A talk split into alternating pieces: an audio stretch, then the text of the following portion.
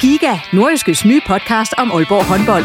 Vil du helt tæt på, hvad der sker i Danmarks største håndboldklub? Vi kommer selvfølgelig til at, til at gå all in. Så lyt til Giga, podcasten om Aalborg håndbold. Det går ondt på et hold som Aalborg, når man ikke leverer det, man gerne vil. Der sætter vi hver uge fokus på de vigtigste historier og største profiler. Dejligt at se, at han er den øh, afgørende faktor, som vi ved, han er.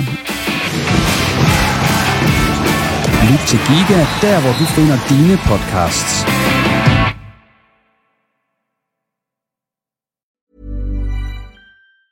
Burrow's furniture is built for the way you live. From ensuring easy assembly and disassembly to honoring highly requested new colors for their award-winning seating, they always have their customers in mind. Their modular seating is made out of durable materials to last and grow with you. And with Burrow, you always get fast, free shipping. Get up to 60% off during Burrow's Memorial Day sale at burrow.com slash ACAST. That's burrow.com slash ACAST. burrow.com slash ACAST.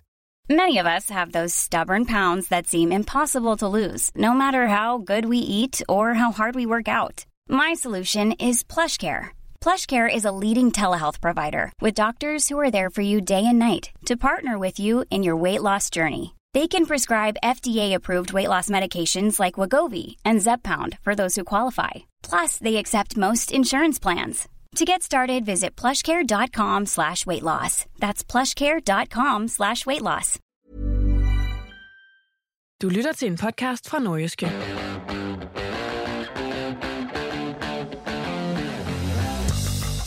Han er blot i starten af 30'erne, men James Gow har et meget omfattende fodbold-CV. I sommer der blev OB tilføjet til det, da englænderen han blev hentet ind som teknisk chef af investorgruppen SSE 22. Hvilken opgave har James Garve fået? Hvad har han lavet indtil videre? Og hvad er målet? Det prøver vi at få svar på denne gang i reposten. Mit navn er Jens Otto Barsø. Velkommen.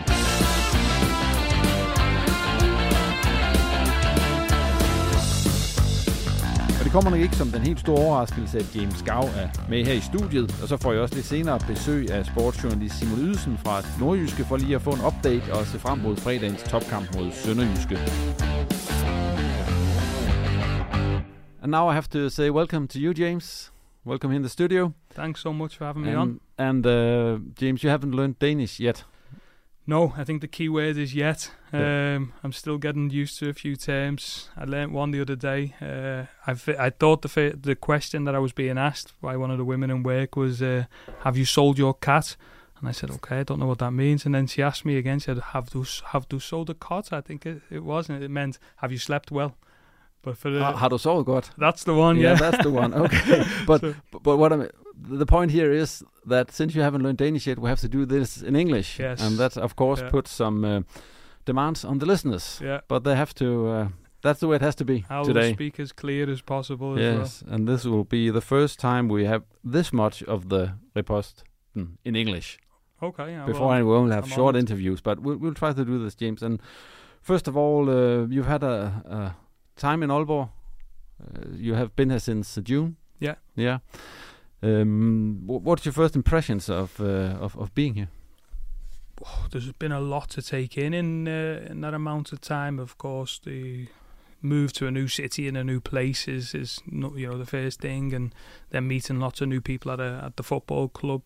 Um, from moving here into the city, I think it's a, a wonderful city. You know, it's a it's a really nice place, clean, and people are nice, and there's great places to eat and take coffees and these things. And from the football perspective, I also is AaB is also a club that I've known a lot about for a long, long time. It's a place I actually visited 10 years ago when I was working for Liverpool. We came over here and did some uh, courses, and it was a club. Once I came here, I started to follow and you know think about more. And um, I've I've I've had a really positive first impression. I think there's a lot of good people involved, and of course there's lots of things to do. It didn't start in the best way, you know. With my first game was the home game against Silkeborg, which was you know a nightmare for everybody.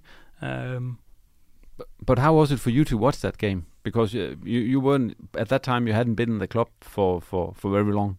No, I'd been here two days. Um, I, I knew a lot about the club, and I knew, of course, a lot about the situation. And I'd been looking into, you know, six months worth of work, looking into the club and understanding the squad and under, understanding the people there. But of course, that was a, a difficult day for everybody involved, and f- for me watching it, it was, you know, I'm disappointed and, and as the next person, but it also gave me fire. You know, it gave me a big uh, motivator to say this cannot happen again, and this time next year, in one year's time, the, the fall for me is we have to be celebrating in one year's time because we we've achieved what we wanted to achieve. So, whilst there's you know clear negative and big problems were going down and big challenges were going down. I think you have to find the positives, and that's what we're we're aiming to do, and that's what we're going to keep fighting for. How much did that one game change the plans for you? Yeah, okay. This is uh, it's a it's such an interesting question because as a as a group, a leadership group, we we were planning different scenarios. You know, we we we, we planned a scenario that if we stay in Super League, and we planned a scenario that if we go to Nordic Bet League, and we had clear targets for Super League and clear targets for Nordic Bet League. So it didn't change much in how hard we work and what we wanted to work towards. But of course, what it means is that you have to be you have a different resource available to you, and you have slightly different priorities. Um, but it just meant that we just had to find different solutions for different things. I guess it made it more hard somehow, or was it the same for you? It was hard for everybody around us because I came into it, I think, almost in some ways as a benefit with fresh eyes. You know, the, the, there was myself, Ula, Julius, who were brand new to the, the leadership group. And I think going in with fresh eyes, there was still we've still got that. We want to make an we want to make an impression. We want to develop. We want to put things in place. We want to improve. So that didn't stop. But of course, to see how down people were and what it meant to the fans and the staff and the players, you then have to pick them up.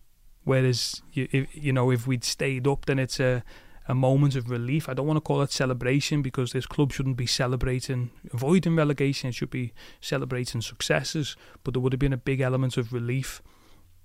So I think what we had to do was okay, think about things that are going to bring people back into feeling good because if you feel good you're more likely to perform and that was that was the aim and we put a lot of thought into that even the even the pre-season matches even the activities we do in pre-season the different workshops and things with staff and players we thought about all of those things and they had to be slight they had to be changed in order to get the different outcome you know it was about bringing the spirits up and that was uh, that was a big aim for us was it was it difficult to come into a club and do the job you had to do beforehand at a club where, well, there was all these problems?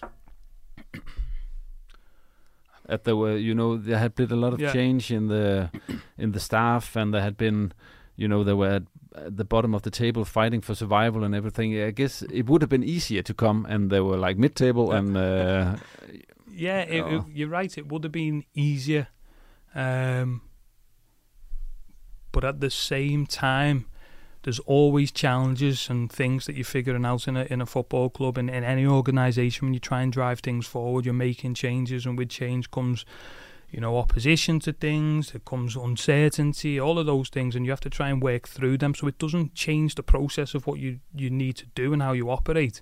I think the end goal changed um, and the end goal becomes different so for us now, it's about okay, we know what we want to do, we know when we, where we want to get towards, and we we know I think what we need to do to get there, and that was obviously a different target when you go into Nordic Bet Liga than it would have been in Superliga. James, you have come to Aalborg with uh, quite a lot of football experiences in your, your trunk. I think we should talk a little bit about your, your way getting here. Oh, yeah. Yeah, but because you started uh, actually quite early, as 16 year old, Yes. as a volunteer coach Yeah. in, in, in Liverpool. Yeah. Yeah. And and you're from Liverpool, so Yes. I guess uh, football is has always been around you. yeah, there's football is in your blood in Liverpool, and it was probably until you know I got a little bit older and I left Liverpool, the city, that you start to realise actually football isn't as much as an obsession in other places as it is in Liverpool. You know, when you when you're a young boy growing up in Liverpool, all you want is to be a professional football player. All you want to do is play for for Liverpool. Some less smart people want to play for Everton, but the majority they want to play for Liverpool. And uh, I was lucky enough at a young age to to go to Liverpool as a as, as a volunteer. Yeah, uh, I was working with Liverpool's community program. We had we were coaching kids and adults with disabilities, and also coaching in you know lower socioeconomic, high crime areas. Um, and I loved it. You know, you, you were representing Liverpool, but trying to move something forward and inspire people with the, with the the crest of the club, and that was a you know it was a big responsibility to bear at a young age, and one that I felt really actually probably the first stages helped me develop as a as a coach and a communicator because you have to find different ways to interact with different people and get them on your side and these things and it was uh, it was a really good learning ground at a young age and after that I was fortunate enough to join the academy uh, I had a, a period with the first team as well as an analyst and How was that working with the the first team? Because uh, that that might have must have been special for you growing up in Liverpool and then get to work for Liverpool. it, it, it was Since you since uh, you didn't didn't get to play with them. No, it, no. I mean, look, I was, I wasn't a, a professional football player, you know. So I, I, I sort of knew around sixteen I was not a bad player, but I also knew that my career is probably going to be in the professional game. So I put a lot of focus and attention into that, and then at nineteen I got an internship with Liverpool as uh, as a uh, as an analyst. Kenny Dalglish was the manager. Um, Steven Gerrard was the captain. Jamie Carragher was the central defender. Luis Suarez was the centre forward. You know, so when you when you're that that young and you go into a, a training ground like Liverpool's a multi-million pound training ground, the first thing that happens, Steven Gerrard was at the door. He opened the door for me, I was this 19-year-old kid had driven in in my Fiat Punto. Behind me was an Aston Martin. In front of me was a Lamborghini. You know, and you're going into this environment that I'd, I'd never been involved in that before. So it was it was surreal, but it teaches you a lot. You know, you you you you understand what elite looks like. You understand what how to, it sounds funny, but but you understand how to work. What does it mean to work in a top top environment? You see these top professionals, these people who are at the top of their trade, whether they be sports science, whether they be analysts, coaches, players. You see how they do their work day in day out, how they plan, how they review, and you realise, okay, this is a big football club, and you know the you, you're expected to come in here and work hard, and and and that's what you've got to do. I guess when you go to Liverpool and as a as a young you- you're part of a quite a quite a big squad Yeah. there. Yeah. What uh, what was your role there as, as an analyst? Were, were you hurt? You know, were you taken because I guess you, you were not the only analyst. No, no, no. on, on, There was three of us, two of my close friends that went in. Uh, Jordan Whelan, who's now with the England national team, and then Bradley Wall, who's now with he was with England, Rangers, Wolves. Now he's with Manchester City. So the three of us started as interns together. We were studying at university together, and in charge was Andy School, now assistant sporting director in Tottenham Hotspur. So Andy had a team of us working with him to provide him content. So I wouldn't go and speak to the manager, for example. Uh, you know, that wasn't part of my job. My job was to provide specific amount of data or video or reviewing and planning to Andy, who would then provide that detail into into the coaching staff. But you know, you do have interactions which are quite surreal. Steven Gerrard would come into the analysis room after a, a match and ask for his clips. You know, so you're giving video to the captain of England and the guy who's captain of Liverpool, one of the best players in the world, and he's still asking for his video clips from the game to see what he did well and what he didn't. And you know, so you, you you're in and around that all that that that that elite all the time. I actually wrote to you if you had a, a few, just just a good anecdote from Yeah. Liverpool because I know a lot of Danish uh, and some probably also some of our listeners will are Liverpool fans. Yeah. So uh, have you- have, have you thought about one?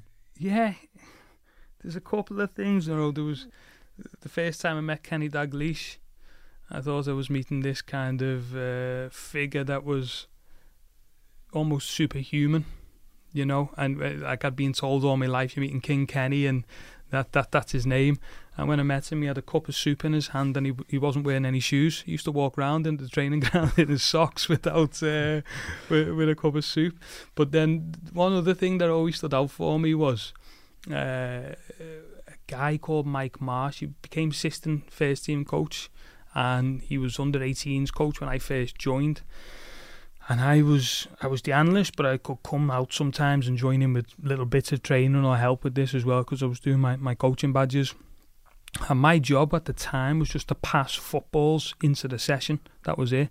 I think in the under 18s at the time there was Suso, there was Suso, and there was Raheem Sterling, and other guys, you know, good football players, really good football players. And uh, all I had to do was pass the ball into the session every time the ball went out. And one time, I just was mesmerised by watching the game. I was just watching it, so like I couldn't believe the quality the players were producing, and I forgot to pass the ball in. And Mike Marsh turned to me. He said, "James, if you effing do that one more time, you'll be in the sheds." and it stood out to me because, like, I see it now. You know, if if so, in our sessions with the first team players, you make one slip and they're on you, because that's what elite is. It's it's it's everything is important. Every touch, every pass, every aspect of planning, everything is important because it all goes into how you win football matches on a Saturday and and it, it always stuck with me. You had a quite a quite a few years at, at Liverpool, but it wasn't at uh, Melwood. Correct. Yeah, yeah. Melwood yeah. was the the first team training ground. Yeah, but but you, you went abroad for Liverpool as well. Yes. Yes. Yeah. And uh, was in uh, South Africa. I did a visit to South Africa yeah. two times. Yes. Yes, yeah. and then and then you went to uh, open a China, uh, academy in China. Correct. Yes. Yeah. What what what was that uh, assignment? Uh, what, what, did that consist of? Um, so Liverpool and I suppose several other the you know world famous football clubs. They want to leave a footprint in different parts of the world. They've got fans in different parts of the world. You know, they Liverpool played in Australia a few years ago. There was hundred thousand fans in the ground. They go and play in Singapore, sixty thousand fans. So the club want to reach out to these people around the world, and it's not always possible for fans to come to Anfield, for example. So, as part of that remit, Liverpool will link with local partners to develop a specific project. So, I was I was fortunate enough to work on two full time projects. I was setting up the academy in China, and then I set up also the academy in Australia. Uh, and the and the remit was to develop a football academy that worked in the same curriculum and philosophy of Liverpool FC, bring in local coaches, develop them, bring in local players, develop them, and hopefully help to grow football in the area. So that was that was the the core remit of it. Did it go well? Yeah, yeah. I, think it was a real success. You know, Liverpool had a, an academy in China for quite a number of years. We had one in Australia for four and a half years.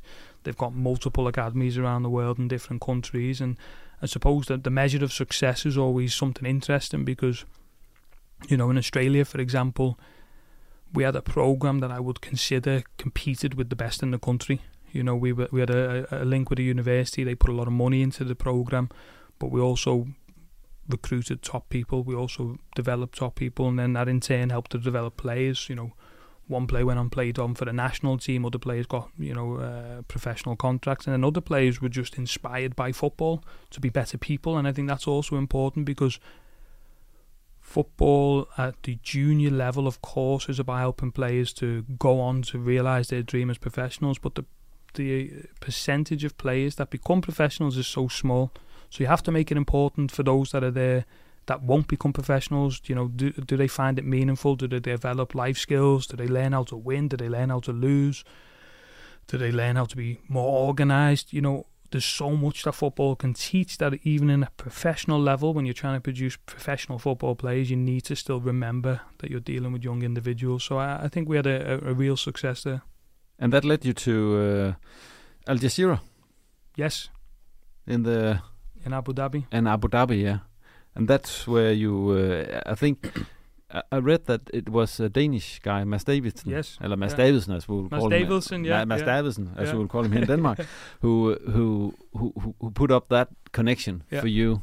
Yeah. And that was that a similar job to the one you did in uh, China and uh, Australia, or how did it differ from that? Yeah, funny how things work because I, as I mentioned, I visited Aalborg ten years ago with Liverpool, and we were delivering some courses here. I met a guy called Kenneth Courtson. I think you know Kenneth, and Kenneth introduced me to Mads Davidsen when I was moving to China. Me and Mads connected, and we we we built, a, I would say, a professional relationship over time. We had a respect for each other's work and would share ideas. But he was working for Sven Göran Eriksson at the time, and after about seven eight years, we remained in touch, you know, and I'd say on a professional level, but that, that was, you know, we got on really well. He called me and said, look, I'm, I'm thinking of making some changes in Al Jazira. Would you be interested in coming in to, to be the academy technical director?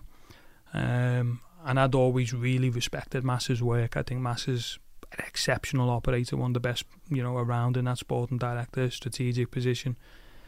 And I said, yeah, for sure. You know, the opportunity to work with Mads to take on a new cultural challenge. I like working in different environments.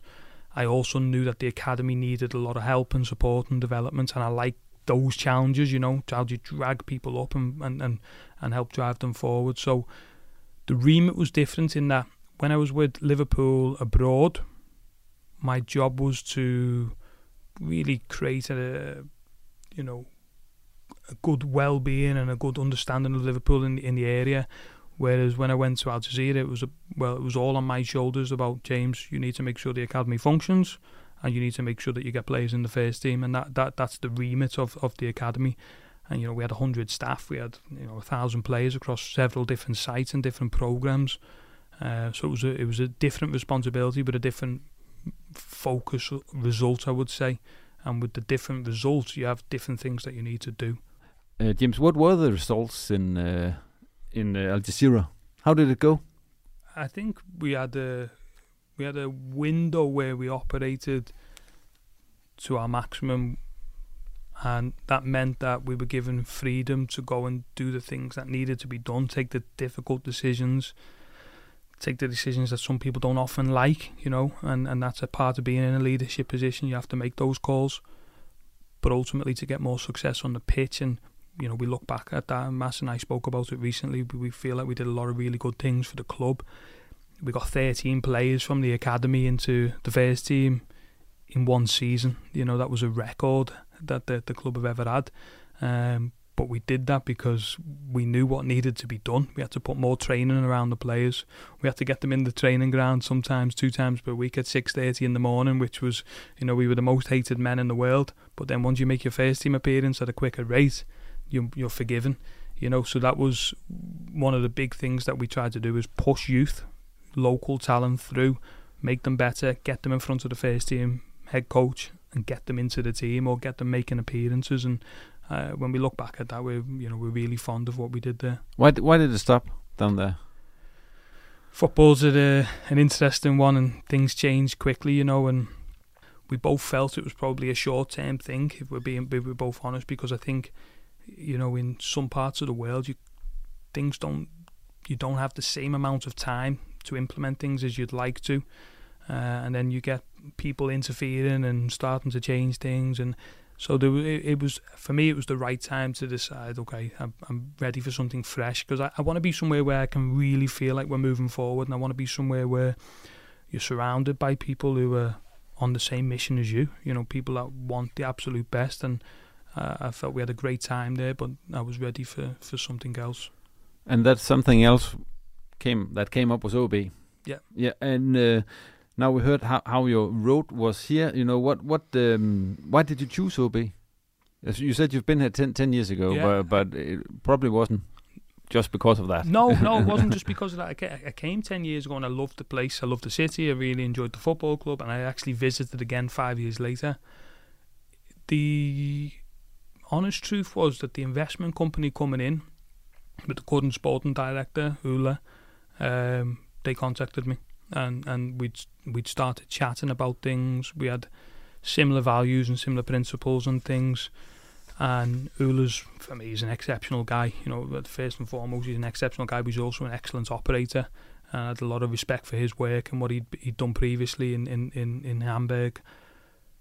And he told me about the project told me about the idea, told me about you know we want to develop local talent. You know, I come from Liverpool where it's so important that you get local talent through into the first team, and that's that you know that's an absolute core fundamental of the club. And when I when I heard that and heard the scope and who I'd be working with and what we'd be looking to do, then that that, that really sold it to me. What is what do you consider as the the main thing that you come with to AaB? Now we heard all about your career, but which part of that career can you can you give? Uh, uh, which parts of that career can you give to AaB? or which element of, Yeah. of, of that do do you have to to use here? I mean, look, I'm somebody that's really passionate about the job. You know, I care so much about the job that I almost become obsessed and addicted to the job, which is unhealthy in some ways and then many very healthy in other ways. You know, but I think if you if you if you're passionate about something that you care about, then you're you're a lucky person, and and you know you you you're working in something that's that's really for you. For me, what I, I think I'm I'm good at is I think I, I, I find ways to drive teams forward and, and groups of people forward. I find ways to help people be successful and, and, and look for, for ways to drive people forward. I've always thought of there's key pillars that you want to have in place to motivate people and inspire people, and that's mastery. Make them better, find ways to make them better. Autonomy, give them the opportunity to go and execute their work, and then purpose. Why why are we here? What what what are we getting out of bed for every single day? And I, I like to think that I, I put a lot of time and effort into those things. And it sounds simple, but there's so much that goes on behind the scenes that uh, I- think I've I've got strengths in trying to align all of that, you know, to show where we want to go and how we're going to get young players through into the first team and how we're going to be successful on the pitch, how we're going to be well organised off the pitch. I'm a big guy who focuses on input during the week. You know, what what what the fans say at the weekend is 90 minutes on the on the pitch. But what we do as staff behind the scenes is many, many, many hours of work to make sure that we are fully prepared for what happens on a Saturday. And we've got plan A and we've got plan B and we've got different scenarios planned out and we're, and we're ready to go and execute the game. You spent quite a few hours, uh, quite a lot of hours uh, at AaB so far. In the beginning, I heard you you're pr- practically at work all the time, James. when when I ask people about you, but what what have you? If you have to put it con- concretely, what have you been doing so far? So, Yeah. yeah. You, you know what? There's, there's so many things that, that go into being successful in a football club. The first real thing that I did after the, the Silkeborg game was commission a piece of research. And that piece of research was what's it going to take for us to get promoted back into the Superliga. That was the first thing because I needed to know where have we been, where do we need to go, and what does that look like. So we looked at the last three seasons of the teams that have been promoted. How many goals have they scored? How many set piece goals have they scored? From which areas do they score those goals? Um, how many goals do they concede? How many goals do you have to keep out? How many clean sheets do you have to attain? What does that mean in terms of XG for, XG against? What does that mean in terms of um, structuring the team on the pitch? And then looking at what we did last season. Okay, so this we scored 30 goals last season. How many do we want to score this season? You know, or we conceded X amount last season. How many do we need to cut out this season? And what's the difference? And then once we know that difference, how are we going to get there?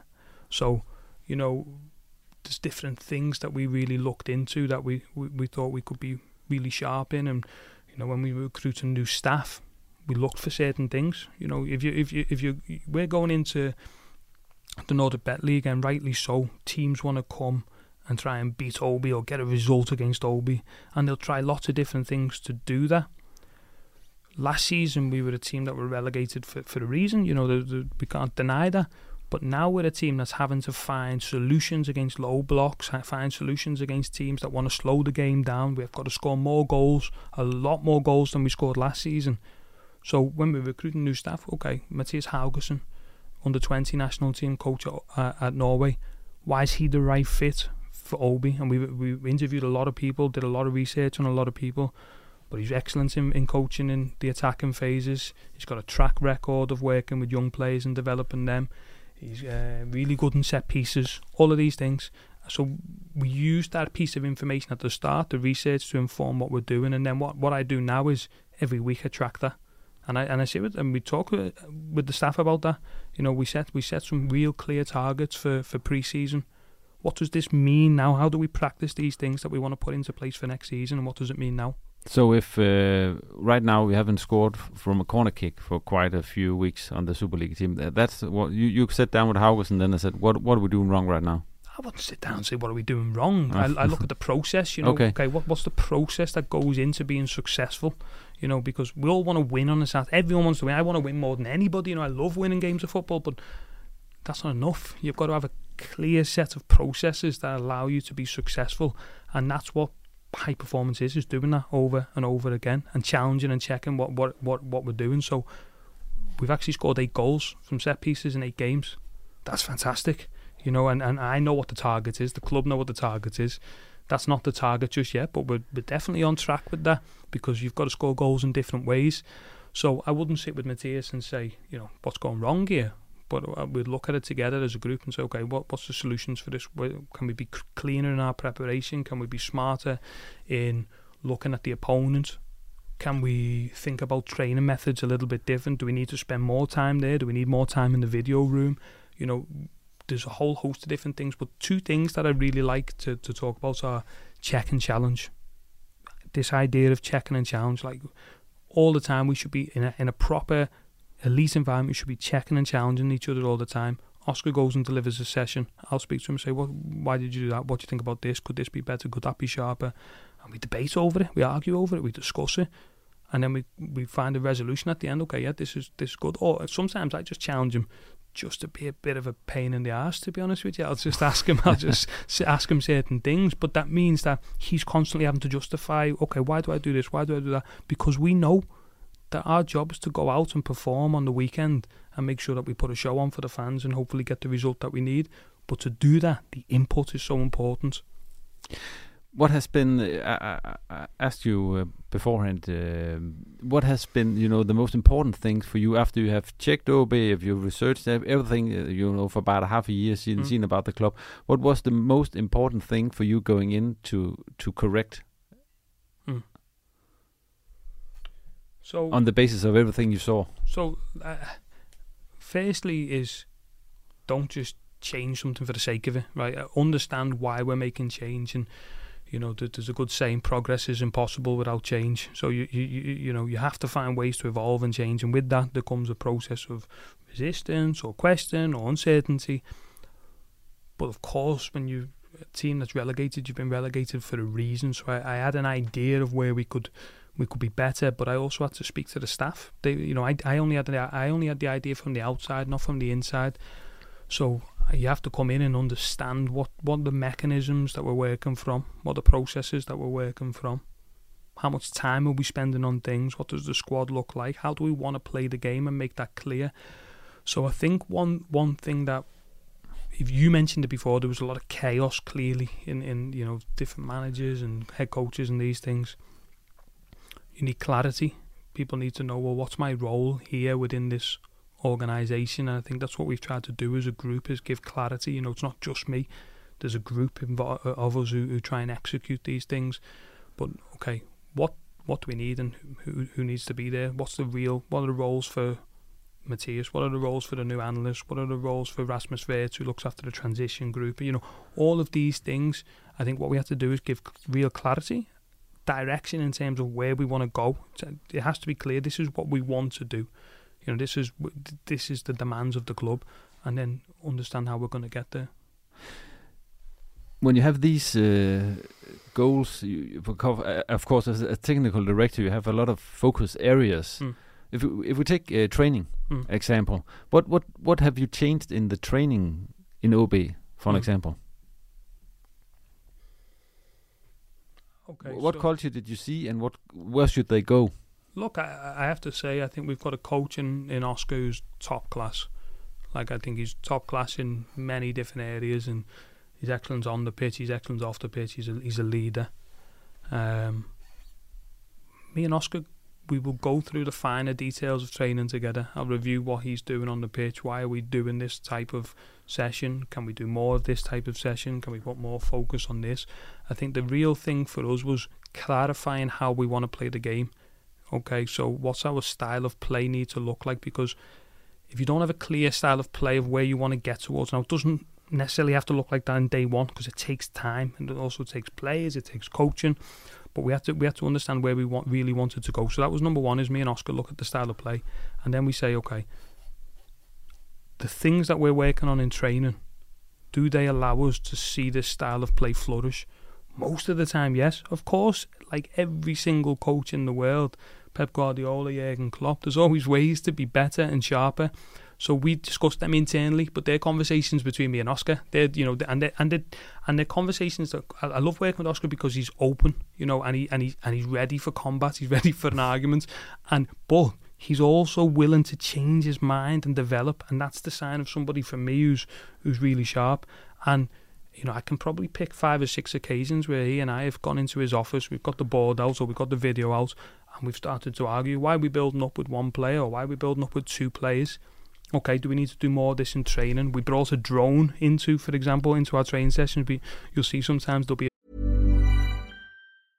I'm Sandra, and I'm just the professional your small business was looking for. But you didn't hire me because you didn't use LinkedIn jobs. LinkedIn has professionals you can't find anywhere else, including those who aren't actively looking for a new job but might be open to the perfect role, like me. In a given month, over 70% of LinkedIn users don't visit other leading job sites. So if you're not looking on LinkedIn, you'll miss out on great candidates like Sandra. Start hiring professionals like a professional. Post your free job on linkedin.com/people today. drone above the training session, and then we sit back and review it after the training session. So we, we have a, a, a thorough process. I wouldn't say I've come in and changed things massively, but I've, what I've done is challenge things, and uh, I think I've brought more clarity of what of the things that we need to be working on. And you know, I also see part of our job to act as guardians for for for our strategy. So how do we bring young players into the group? You know, how do we set up the squad so that young players come into the group? So you will have seen um, Mads Bomholt got his debut, played again, uh, second game. He's been training with the first team. You know, it's not a not a coincidence. Uh, Sebastian Otoa started the last game. Oliver Ross has made a lot of game time this year, a lot more than he had last year. Not a coincidence because we're starting to set things up and have these conversations all the time. How do we get these these young boys through? What kind of? Uh, you said you'd uh, have the talks with Oscar about how what style AaB should have. Of course, you have a uh, have your footprint on that as well. What, what what kind of football do you want AaB to play, and does it have to you know go down through the whole academy as well? Yeah, so my my, my job is to oversee first team and academy football operations, which I think is quite a unique thing for, for the club to have. Is that they want to show clear alignment through all the different age groups. You know, I, th- I think it's clear we want to be a team that will want to press the ball. We want to be a team that has a lot of possession of the ball. When we lose it, we want to counter press quickly. We want different solutions to build up, but we want to attack. We want we want to, we want games of football where where we go out and win and score goals. And it, you know, of course, it takes time to evolve into that, but we track that every week. How we playing in different areas? How many times do we enter the opposition final third? How many sprints do we make in a game? Because they all contribute towards playing that style of football. So the style we want to play is is you know we want to win the ball back quickly and we want to attack quickly and we want to build in different ways, make runs in behind. But the key is how do you get there? You know, the the the, the statement is is just hallucination without ec- execution. You know, it's got the vision's clear, but we've got to execute that all the time, and that's that comes down to what we do on the pitch, how often we check and challenge each other, how much time we put into planning, preparing, and reviewing. And we do that all the time, continuously. How far are you from where we want to be at the moment, considering the playing style?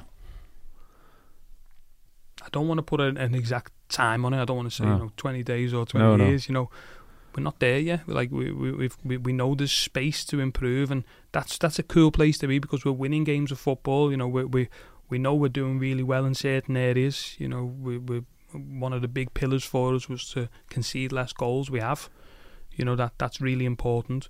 But we also want to be a team that's really exciting to watch and, and a team that creates chances. But I've seen some periods of the game where I think, wow, that's really like that's that's what I want us to look like, and that's what I know Oscar wants us to look like in the club. We're just going to keep evolving and pushing that, and, and hopefully we see that more more and more often. When you see AaB change formation in these games they've played recently, what what the, what is the plan with that if you have a, a defined playing style? Yeah, so formation for me is one of those things that's probably spoken about too much because when you go onto the football pitch, things are so fluid because the opponent might build up with a back three or they might build up with a back four or they might defend with a back five or a back six, which we face a lot this year, right? Or they might defend with a back four. So based on that, you start to alter positions. So I think what we're really pushing is that we want to be principle led. You know, do we switch the ball from strong to weak often? Do we create third man runs? Do we make runs in behind? That's important. That doesn't matter whether you play with a back three or a back four. But but it's what's important about it is that you you can see your principles in the game. We want to play vertical. We we want to be a team that does isn't allowed the ball to be played through. We want to force to the side, and then we want to we want to win the ball back, and then we want to counter attack quickly. Doesn't matter whether you play four or five at the back, but that's the key for us is around principles. Now you're always going to have tactical tweaks in how you build up. You know, you will have seen last game Sebastian Otoa. Built with a back three instead of maybe a back two.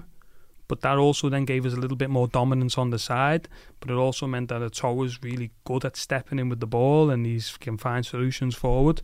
Um, but then you release one of the number sixes, for example. So we we've sometimes built with four, sometimes we built with the back three, sometimes we built with two and two. There's different ways to do it, but it's about what the solution is required within the game. We could talk a lot more about this, James, but I promised you that I wouldn't hold you here for the entire afternoon. so, you got so, me as long as you want. so I'll, I'll, I'll just move on to something else because uh, one of the the important things in your job as well is the academy, as yeah. we always, all, already talked about.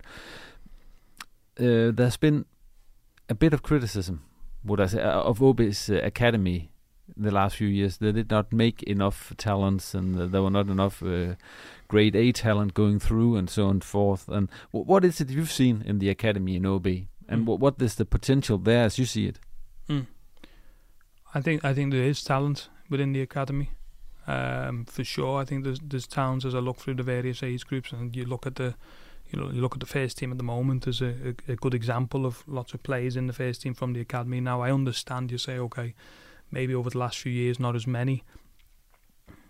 I'd be confident that there's certainly a, pipeline of young players who've got potential. It's our job as a club to make sure that we open those pathways up for them. You know, so and and there's so many layers to that. You know, Jens is that when you're when you're looking at the first team squad and you're looking to okay, we let's say whatever position we need, a, we need a new centre back, for example. The first question should be who have we got in the building. So do we look do we look externally or do we look internally? For us, we should look internally. Okay, look into the under 19s. Who's there? Yeah, we've got a, a player. Okay, what do we need to do to develop him to be ready to play into the first team? Okay, let's say there's nobody there, for example, right? But when's the next high potential under 19, uh, under uh, first team player going to come through? Might be under 15, under 17, whatever that may be. So, are we creating a pathway for that player to come through? Now, the other thing is, is that you've got to have excellent coaches and excellent people around them and continuously push and develop and nurture and understand development. Um, I look at the academy, I think we've got, of course, as every football club does have areas to be better, but also we've got a lot of good things and a lot of uh, a lot of things that can work to our advantage. What's the main thing that you have uh, you have gone in and seen? This I have to do with the academy first of all. You know, like at, at the top of your priority list. Yeah. Um, understand what we've got in the building. You know, I, I, I don't go in and change something without understanding everything. You know, I'm, I'm three months into the job. I, I would say I've built up an understanding of the staff and it built up building up an understanding of the players. I think I think one thing that we have to be really sharp in is is alignment, aligning how we want to play, aligning how we want to develop, aligning how we plan, how we review, and how we execute training sessions. The things that we see in training sessions day in day out are they going to help to produce the player that is going to be one day a Super League player, or is it going to one day be hopefully a national team player? That's because that should be the aim. So there's a million different things I could go into. You know, it's it's about where we can where we're doing well, but other things that you have to look at. How do we do physically? How do we do psychologically? What do we do technically, tactically? All of these things we can be better in, as every club can be. But there must be one thing, James, where you said this must be better for us to evolve as an academy. This one or two, two things. I think one thing that we're putting increased focus on now, and I think we're lucky to have, uh, is a transition coach. So a guy who oversees the individual development of talents at 17 and 19 years old um, and, and puts increased focus into them. You know, we've got Rasmus Würtz, who's an ex national team player, ex AaB player, an excellent person, first and foremost.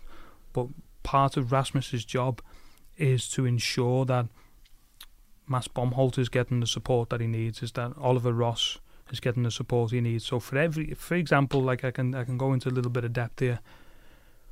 Every few weeks we have a, a meeting with every department in under 19, under 17, and importantly the first team. The first team coach is part of these meetings, and we discuss the young players that we've got coming through.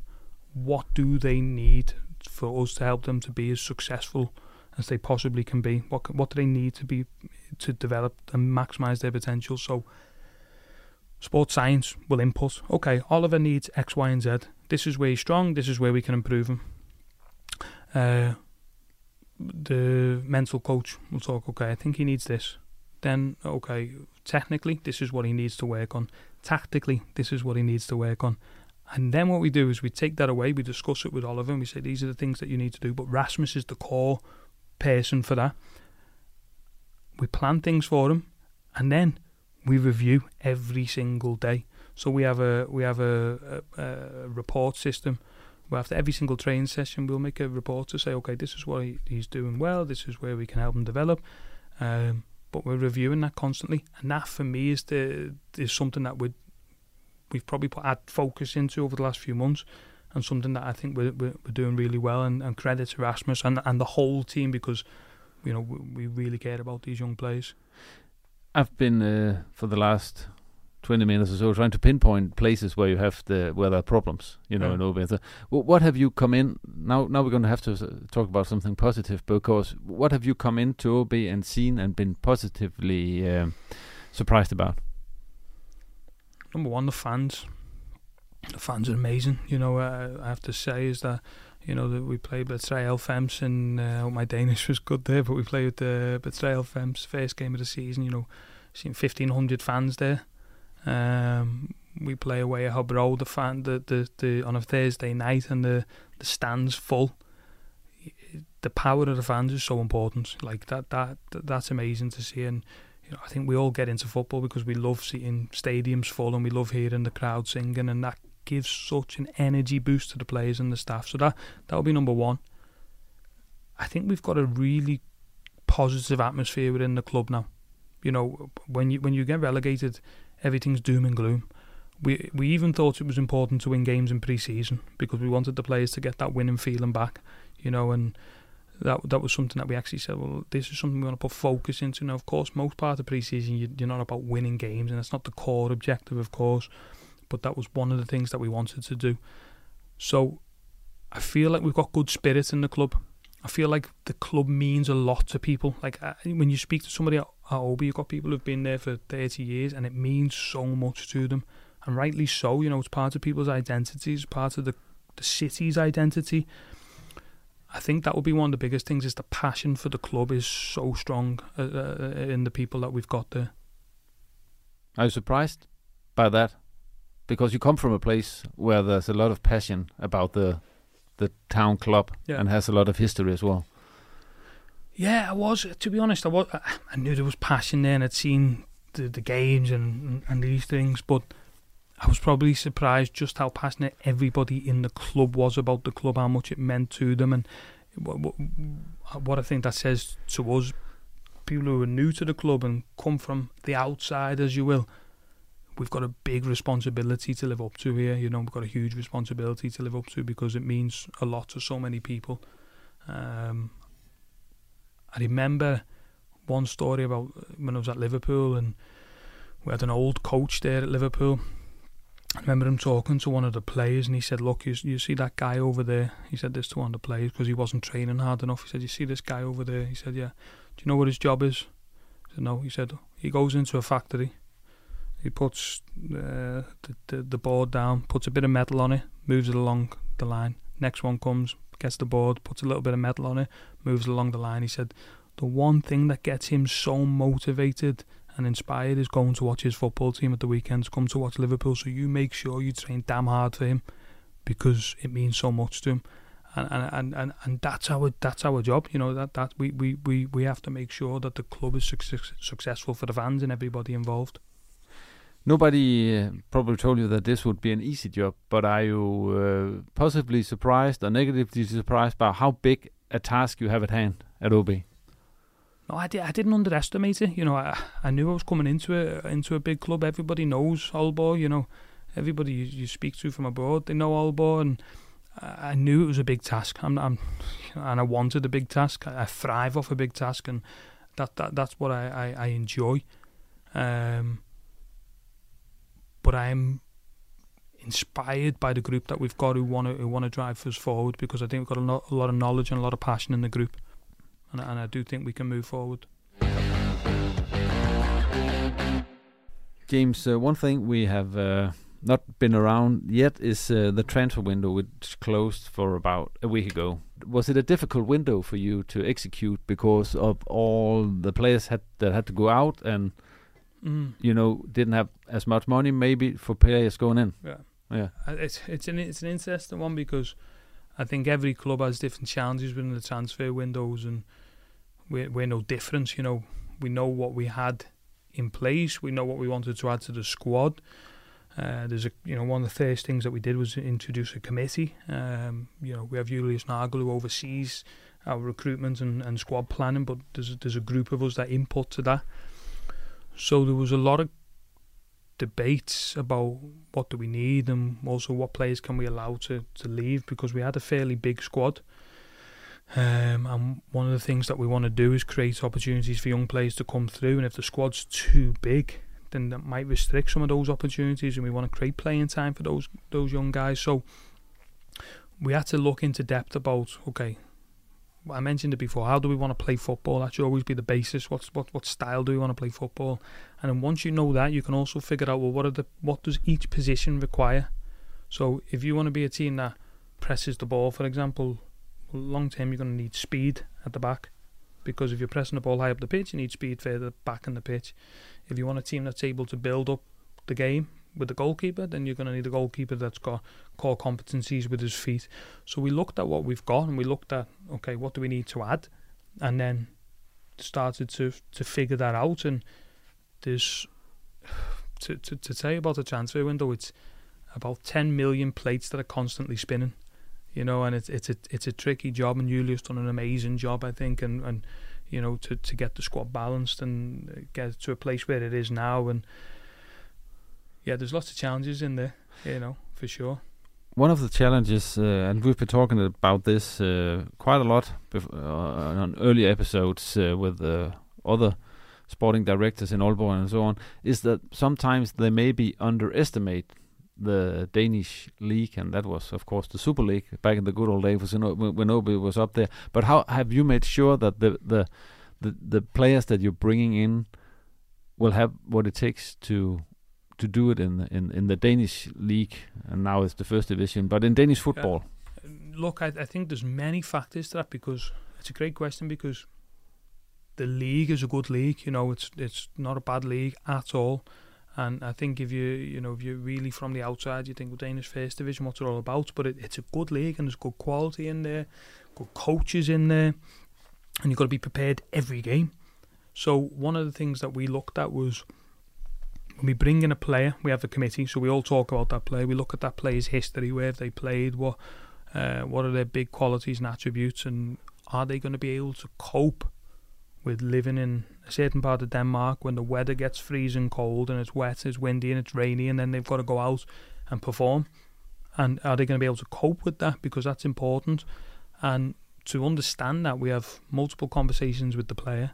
We also do our research with people that we know and connections in the game. What do you think about this guy? Has he got the right personality? And that's one thing that you know our our coach speaks about a lot is, is you know we, we've got these these things that drive us we you know we want an all in mentality we, so we want when you come to the training, we want you to give everything on the football pitch. But that's also a core characteristic then that we've got to find out about that player that we're we're bringing in. So Melker, for example, You know, Oscar's got great contacts because he's Swedish. We did some background research in there. We spoke to the player. We asked him questions. Why, why do you want to come to Oldby? What can you do to come to Oldby? Because it's a big responsibility. How are you going to perform?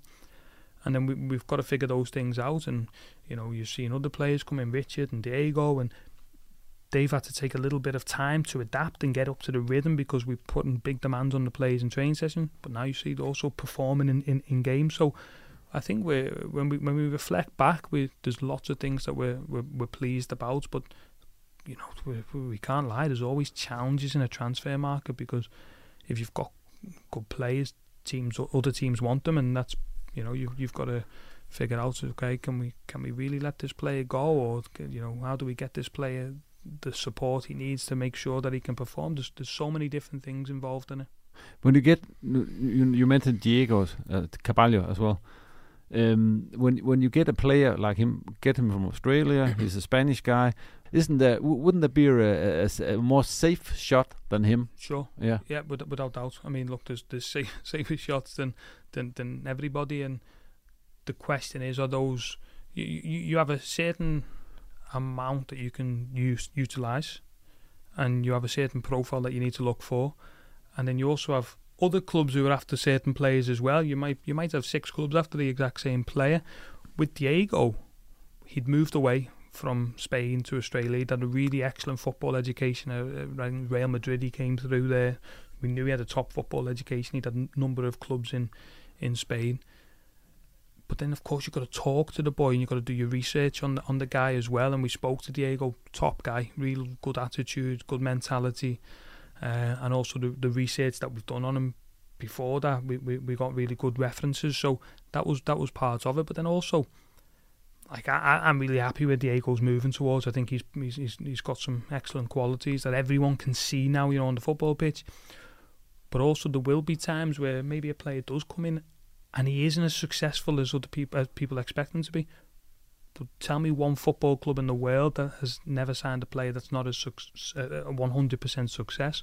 For us, with a you know a limited, I wouldn't say, I wouldn't say a limited budget, but with us with, with what we've we've we've got available to us, we have to be really sharp on who we bring in. So we do a lot of homework, you know, because we want we want to make sure that, that player comes in, he's got to perform. If you have to uh, rate your transfer window, which your is your first at AaB. Uh, let's say from one to ten. How how pleased are you with what what what what you what you did? I don't know to be honest with you because that's uh, it's actually a meeting that we've got coming up is to reflect back okay. on, on the transfer window yeah. and and look the the honest truth is that we're pleased with many things about it and you know we were working day and night we were finding solutions to constantly changing, evolving challenges, which you know stuff in football clubs is, is, is, is, because you're dealing with lots of personalities and you're dealing with other people who want your players and all these types of things. You've just got to be ready to deal with those challenges and, and contend with them and find real strong solutions to those. So I wouldn't say I, I would give it a rating out of 10 just yet, but I think what we want to be judged on is a number of transfer windows. And when we look back in a few years' time, have we made consistently good decisions, I would say.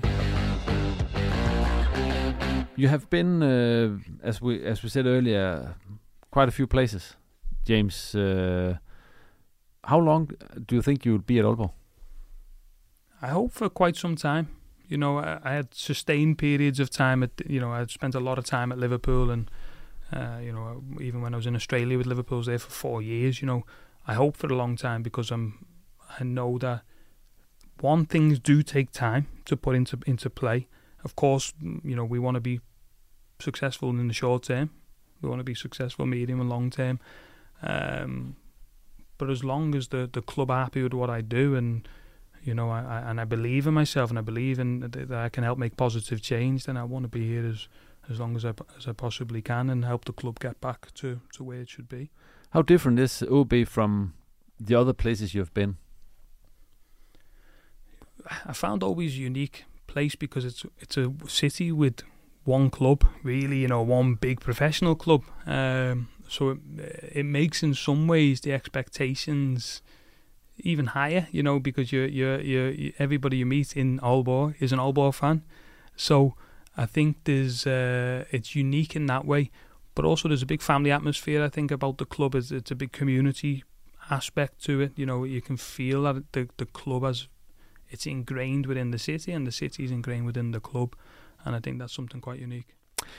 James, if we meet, let's say, in about half a year or a year, what would you like to tell me that you have uh, have done in AaB? If I if I ask you then, James, uh, what are you most proud of you have have done here in your let's say first year in AaB? Yeah, it's a good question. And, yeah, you know, there's always things that you want to share with people, and there's always things that you don't want to share with people. Yep. And, and, and you don't want to hear a boring answer, and I don't want to give a boring answer. I suppose that the, the the thing for me is I want to, I want to see the team winning, okay, but I also want to see the team performing, and the, uh, we want the two to go hand in hand. Everybody talks about winning, and that that's that's the end goal for everybody. So I hope that we're we're in a good moment in that way at, at first team level. But also, what's really important to me and part of my job is to say that we're playing in a certain way. We're enabling opportunity for homegrown players to come through and, and perform. Uh, and hopefully, we can have a, a group that's inspired from the top to the bottom of the club.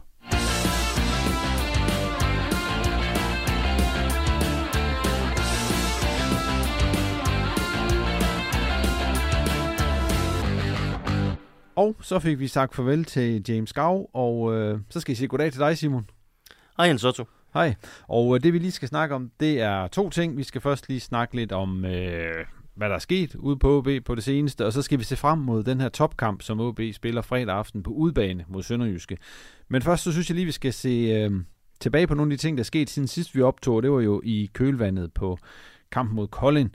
Og en af de ting, jeg i hvert fald har bidt mærke i, det er, at øh, Allan Susa-handlen jo er sådan endegyldigt faldet på plads, og han skal til Al-Ula i den tredje bedste saudiske række. Simon, øh, at det bliver den tredje bedste række i Saudi-Arabien. Hvad siger du til det?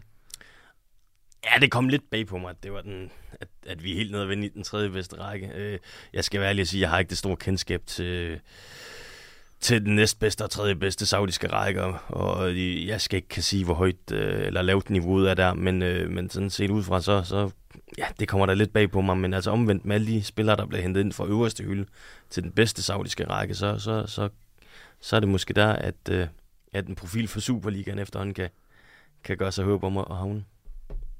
Der var tale om øh, både øh, ja, undervejs Brøndby og alle mulige for Alan Sousa. Der var angiveligt mange bejler, men øh, virker det her på dig en kende uambitiøst?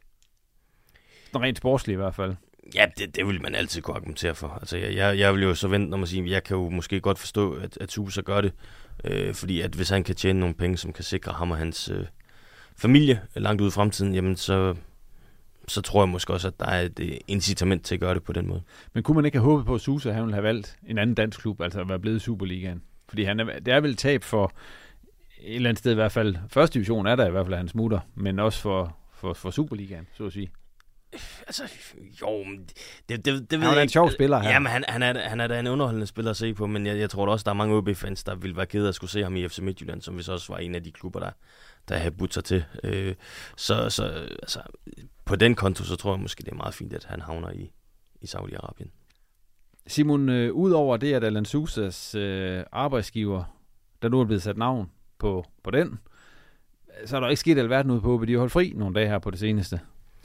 Jamen, sådan er det jo altid med en, med en landskampspause, men vi kan jo lige hurtigt løbe, øh, løbe de øh, landsholdsspillere igennem, som, som har været afsted. Øh, nu optager vi jo så inden, at øh, Oliver Ross og har spillet den anden øh, kamp mod Frankrig øh, på U20-landsholdet, og øh, inden at øh, Richard Odata, han øh, formentlig er med for, for Kenya i en landskamp mod Sydsudan her i morgen, tirsdag er det så.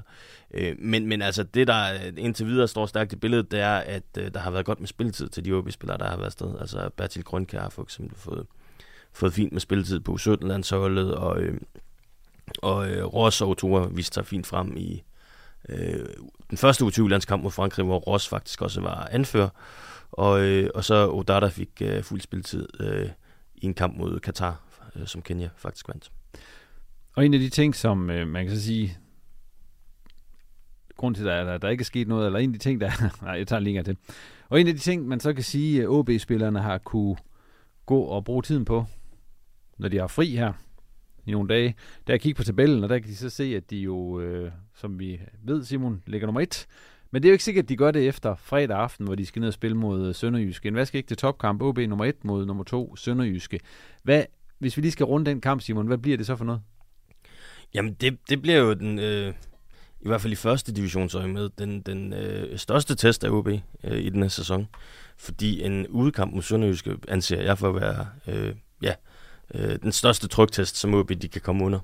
Øh, sådan som turneringen ser ud til at udvikle sig. Hvad er det, øh, nu du har selvfølgelig set Sønderjyske spille også den her sæson, altså hvad er det, de kan i den her sæson? Fordi de har jo været nede i, det er jo anden sæson, efter de rykker ud, at de er nede. Jamen, øh, Thomas Nørgaard, deres træner, kom til i vinterpausen, og man må bare sige, at han stille og roligt, øh, men meget stilsikkert har fået sat noget sammen øh, dernede, som, som ser ud til at fungere rigtig godt. Øh, han har fået øh, kørt nogle nye spillere ind, blandt andet et par, par dygtige islandske spillere, og så øh, øh, han hentet Simon Weber, som han havde i P93 tidligere. Øh, og sådan samlet set, så, så er der bare blevet hentet kvalitet ind. Altså, kan også tage en, øh, en Akker, de har hentet i, i Næstved, som, som, som så godt nok vist nok er skadet, men altså har gjort det rigtig godt.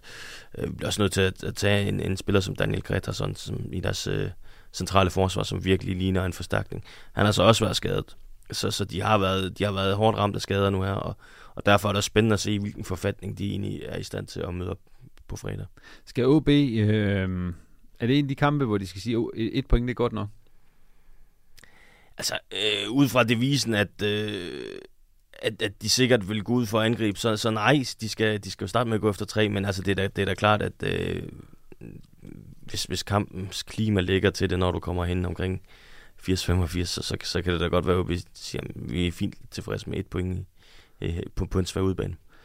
Nu er der lige kommet i tanke om, så en af de ting, der faktisk også er sket, det var jo OB, de gik videre på pokalturnering mod VRI, Simon. Ja, det gjorde de. Det var en uh, sikker 6-0 sejr over på Aalborg Portland Park, hvor der jo, altså, det var vel en af de der pokalkampe, som man siger, det var nok sjovt for VRI at få den oplevelse, mens for resten af os var det bare sådan et, og sikkert også for OB-spillerne, et walk in, in the park, og ikke den helt store, det helt store sus.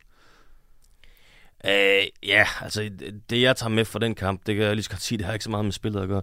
Øh, det var mere det faktum, at der var absolut nul stemning nede på Vesterbyen. Og jeg skal ikke gøre mig til dommer over, øh, om, om, om, øh, om fansene har en god sag, når de, når de valgte at udvandre kort før øh, øh, kampstart. Men jeg vil bare sige, at øh, der fik man i hvert fald at se, hvad, hvad stemningen betyder, fordi øh, jeg tror da også, at I-spillerne har sat næsten op efter, at de skulle op og opleve en, en lidt mere sydende og gående øh, atmosfære, end den de så blev ramt af. Så, så der håber jeg da godt nok, at, at øh, OB og, og Vesttribunen øh, ja, i samspil finder ud af, hvordan man løser det her og kommer videre, fordi at, at stemningen er ekstremt vigtig for, for det her samlede indtryk, man har, når man går til fodbold på Aalborg Bortland Park. Ja, så var det selvfølgelig også en kamp, hvor der blev scoret nogle flot mål, OB, blandt andet Melka Vidal, som scorede et øh, nydeligt Ja, jamen, vi kan da sagtens rose ham, fordi par, tam, altså, ja, fordi mål, han scorede blandt andet øh, det her langskudsmål, hvor han bare brager den ind. Det, det så virkelig godt ud. Men nu i næste runde af pokalturneringen, der kommer der vel lidt mere modstand til, til OB? Potentielt i hvert fald, fordi øh, der har vi jo nogle øh, øh Superliga-hold, som, som indtræder. Det var de helt store. Så så, så det, det kunne jo ja, det, det kunne godt ende med at blive en, en, en, en sjov test for OB. Nu kommer jeg lidt på afvej her med pokalturen. Nu gælder det så først og fremmest den her øh, udkamp mod, øh, mod Sønderjyske. Simon, skal du lige have lov til at komme? Hvad, hvad bliver resultatet? Et bud på resultatet. Kom med det. Jeg tror, OB vinder 2-1. Øh, altså, jeg, jeg er optimistisk på OB's vegne, fordi at øh, der, der, der, der kommer til at være en, en lidt anden atmosfære omkring den her kamp. Øh, der vil også være OB-spillere, som, som føler, at det her, det er jo, altså nu, nu skal vi virkelig ud og bevise, at vi er det bedste hold i rækken. Ikke at de ikke ønsker at gøre det, når de møder Fredericia eller, eller Hillerød, men øh, jeg, jeg tror, vi får et øh, topmotiveret OB-hold at se, og så er det spændende at se, jamen, hvad, hvad, hvad kan de så egentlig, når de sådan virkelig skal til at folde til og det var alt denne gang i reposten. Tak til James og Simon, fordi de kiggede forbi, og selvfølgelig også til dig, fordi du havde lyst til at lytte med. Husk at abonnere på reposten i din foretrukne podcast-app, hvis du altså ikke allerede gør det. Og du må også meget gerne lige gå ind og følge os på Twitter og Facebook. Reposten er tilbage igen i starten af næste uge, hvor vi selvfølgelig skal følge op på blandt andet OB's topkamp mod Sønderjyske og se på, hvad der ellers har rørt sig hos de to andre nordjyske første divisionshold. På genhør.